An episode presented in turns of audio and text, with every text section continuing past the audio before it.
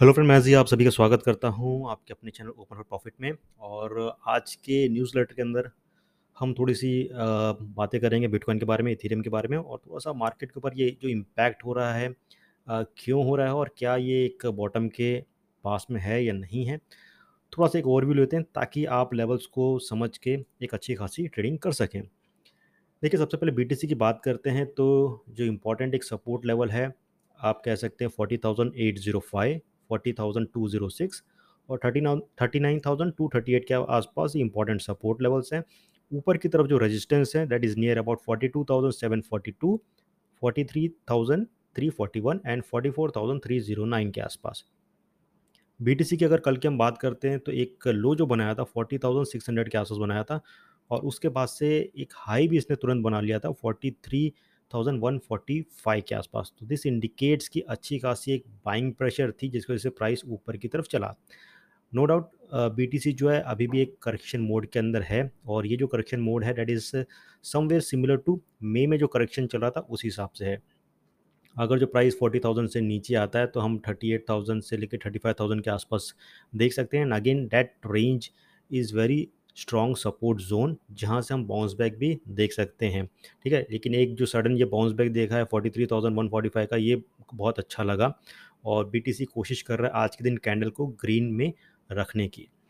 आज की हम बात करेंगे तो again as of now green candle है और हाई जो बना था forty two thousand two forty six के आसपास लो था forty one five fifty eight के आसपास और राइट नाउ जिसकी प्राइस चल रही है, जब मैं रिकॉर्ड कर रहा हूँ forty one thousand nine twenty या कह सकते हैं फोर्टी टू थाउज़ेंड के आसपास। ठीक है?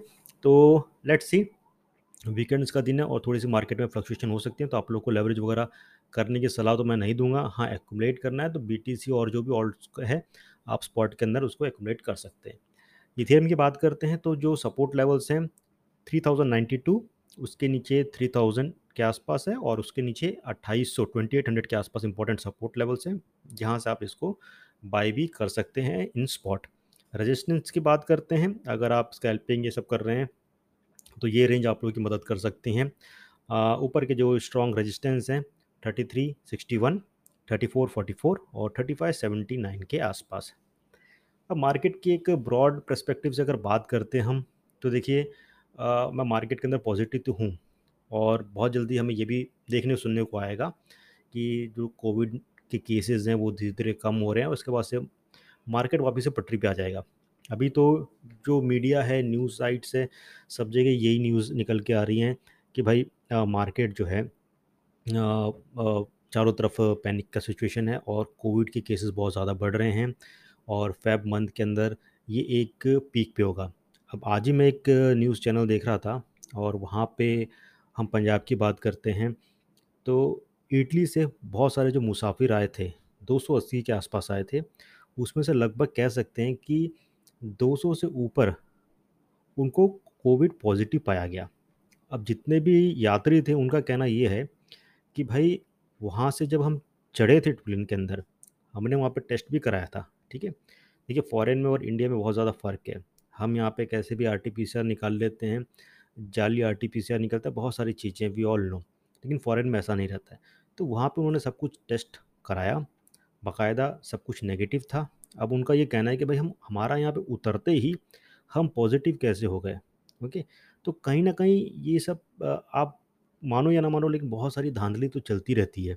ओके कि नेगेटिव है तो उसको पॉजिटिव बता देना। वी ऑल नो ये सारी जगह चीज़ें फैली हुई हैं और अचानक ये सारी तरफ़ जो मीडिया है, ये, यही सारी चीज़ें बताई जा रही है कि ये फैल रहा है, वो फैल रहा है, ये हो रहा है, वो हो रहा है। ओके तो ऑफकोर्स हो रहा है या नहीं हो रहा है we never know but what I I am very suspicious on all these things जो यहाँ पे हो रहा है ओके और एक और चीज़ जो माइंड के अंदर आती है कि भाई, दुनिया भर में जब इकोनॉमी पूरी ख़राब होती है ना तो बड़े बड़े जो लोग, जो ऊँचे उस पर बैठे हुए हैं, ठीक है मिनिस्टर्स लोग जो इकोनॉमी को सुधारने के लिए वो लोग किसी भी लेवल पे जा सकते हैं, ठीक है?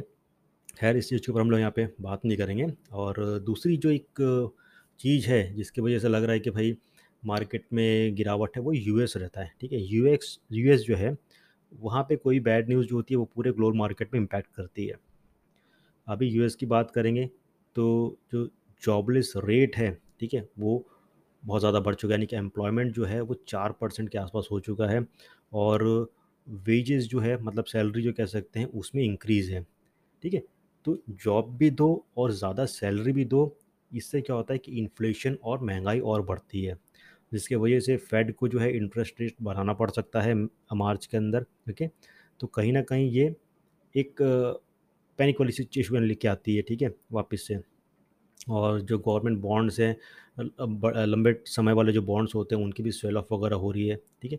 तो कहीं ना कहीं ये सारी चीज़ें चल रही हैं but again all I have to say that be positive in this market और हर साल कुछ ना कुछ इस हिसाब से एक नीचे की तरफ़ साइकिल आती है उसके बाद से कहीं ना कहीं जो प्राइस है अच्छा खासा ऊपर की तरफ़ उठता है, ओके? तो you have to be very positive in crypto हमने प्रॉफ़िट भी देखा है, तो थोड़ा बहुत गिरावट होती है, तो गिरावट भी देखना चाहिए, ठीक है? इसमें कोई नाराज़गी वाली बात नहीं होनी चाहिए। बिटकॉइन ने, क्रिप्टो ने आपको हमको बहुत कुछ दिया है।